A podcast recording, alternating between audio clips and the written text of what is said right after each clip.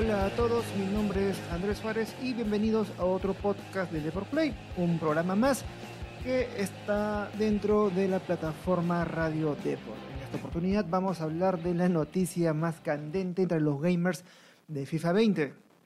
Ocurre que el DLC, el tan esperado DLC de la Copa Libertadores, ya está disponible en el videojuego de EA Sports y esto también trae de colada la aparición de Alianza Lima, uno de los equipos que clasificaron directo al torneo, el importante torneo regional. Y bueno, ¿cuál es la sorpresa? Lo que la gente está comentando en redes sociales y que le llama mucho la atención debido a que EA Sports tiene mucho cuidado al analizar los equipos que pone en, la plantilla del videojuego. Hay que tener en cuenta que EA se toma el trabajo de analizar el rendimiento real y, lo, y las alineaciones reales de, cada equipo para poderlo poner en el simulador y sea lo más real posible. Pues bueno, ocurre con Alianza Lima, esto no ha sucedido.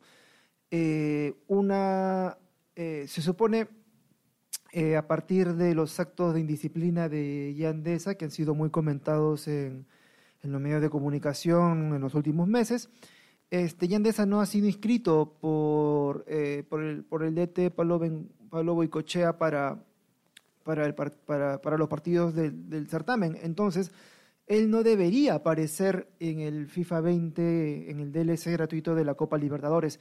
Pero aún así, aún con esas, Yandesa forma parte de la, de la alineación. Y lo más curioso es que me parece que al menos que de taquito le han dado un poco el tema del este tema del, de la indisciplina de Yandesa al momento de confeccionar su avatar para el videojuego. Ahora les comento un poco.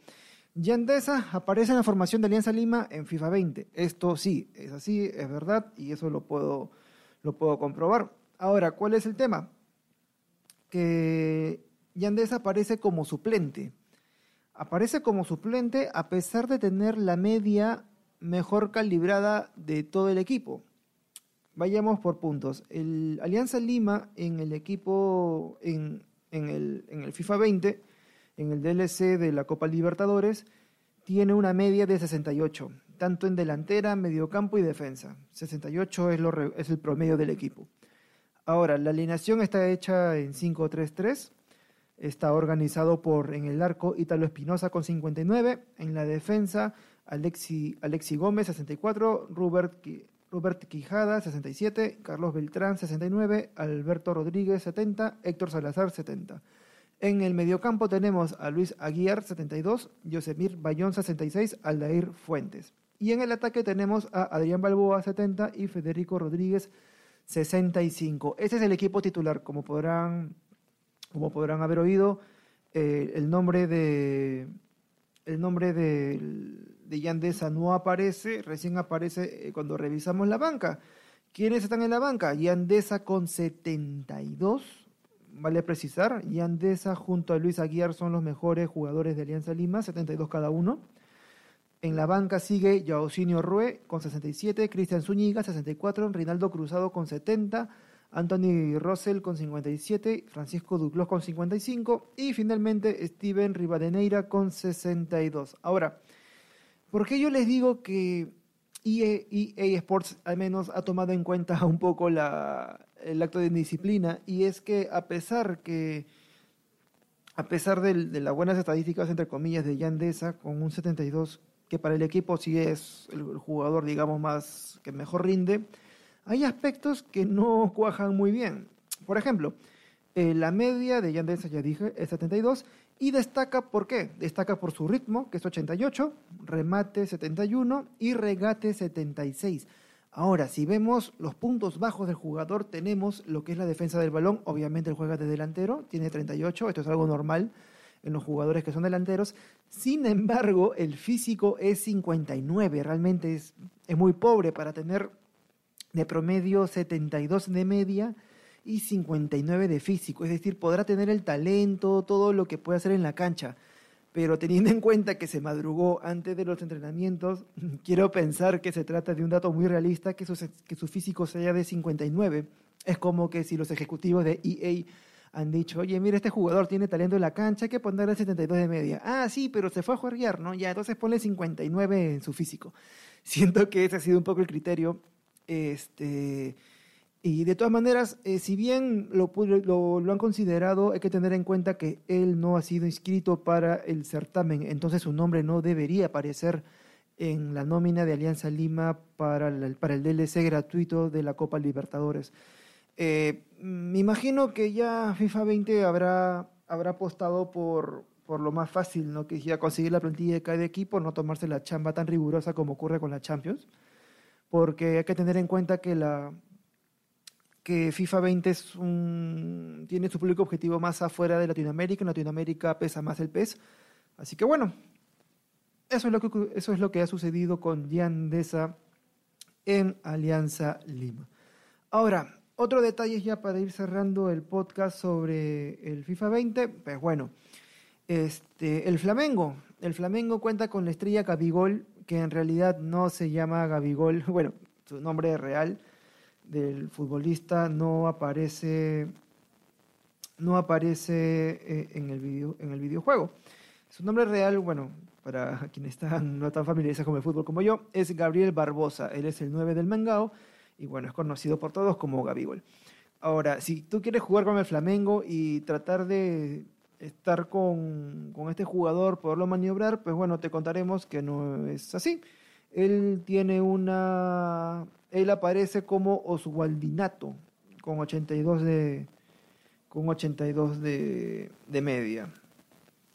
Y también hay otro que se llama Ramos, que cuenta 75 de promedio. Lo que ha hecho FIFA 20 ante la exclusividad que tiene el PES 2020 con, con toda la liga brasileña es FIFA 20 recurrió a las camisetas y a las imágenes y escudos oficiales del equipo, es decir, lo que ya está este, lo que ya está a la mano para FIFA 20 en el, en el cuadro regular legal de, de, la, de la FIFA, ¿no? Que tener en cuenta que FIFA 20 es un es un videojuego este, que toma datos oficiales, entonces nada que escape de ellos ya les pertenece.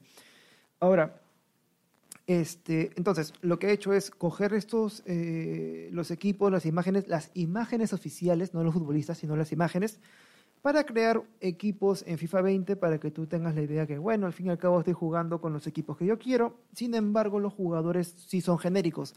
Son jugadores que, bueno, no tienen la apariencia y a lo mucho se parecen a algunos stats del equipo, pero no hay más. Lo mismo ocurre con Pablo Guerrero en, en el Internacional. También su nombre es cambiado y, bueno, podrá jugar como él, supuestamente en genérico, pero con las, con las imágenes y escudos del, del, este, del oficiales del equipo. Y ya, para acabar, acá hay una nota bien interesante que está en la página de Deport Play, en la sección de Deport Play en, deport.com, y que es todo lo que debes saber del DLC de la Copa Libertadores y Sudamericana. Eh, hay que tener en cuenta que el DLC es gratuito, tiene un peso aproximado de 4.8 GB para PlayStation 4 y 5.5 GB para Xbox One, así que atentos con eso, hay que hacer un poco de espacio. Y lo que llega en el DLC, que es? La Conmebol Libertadores, la Conmebol Sudamericana y la Conmebol Recopa en los modos partido rápido y carrera. Ahora, ¿van a añadir nuevas caras para esto? Pues sí. Son 76 nuevas representaciones de jugadores de varios equipos de la Conmebol. No especifican cuáles exactamente. Ya suponemos que los de la Liga Brasileña no están incluidos, por lo que acabo de explicar con lo de Konami.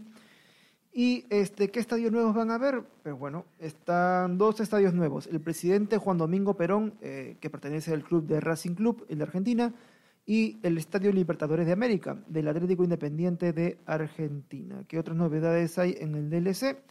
Pues bueno, la nómina de equipos son 32 en total.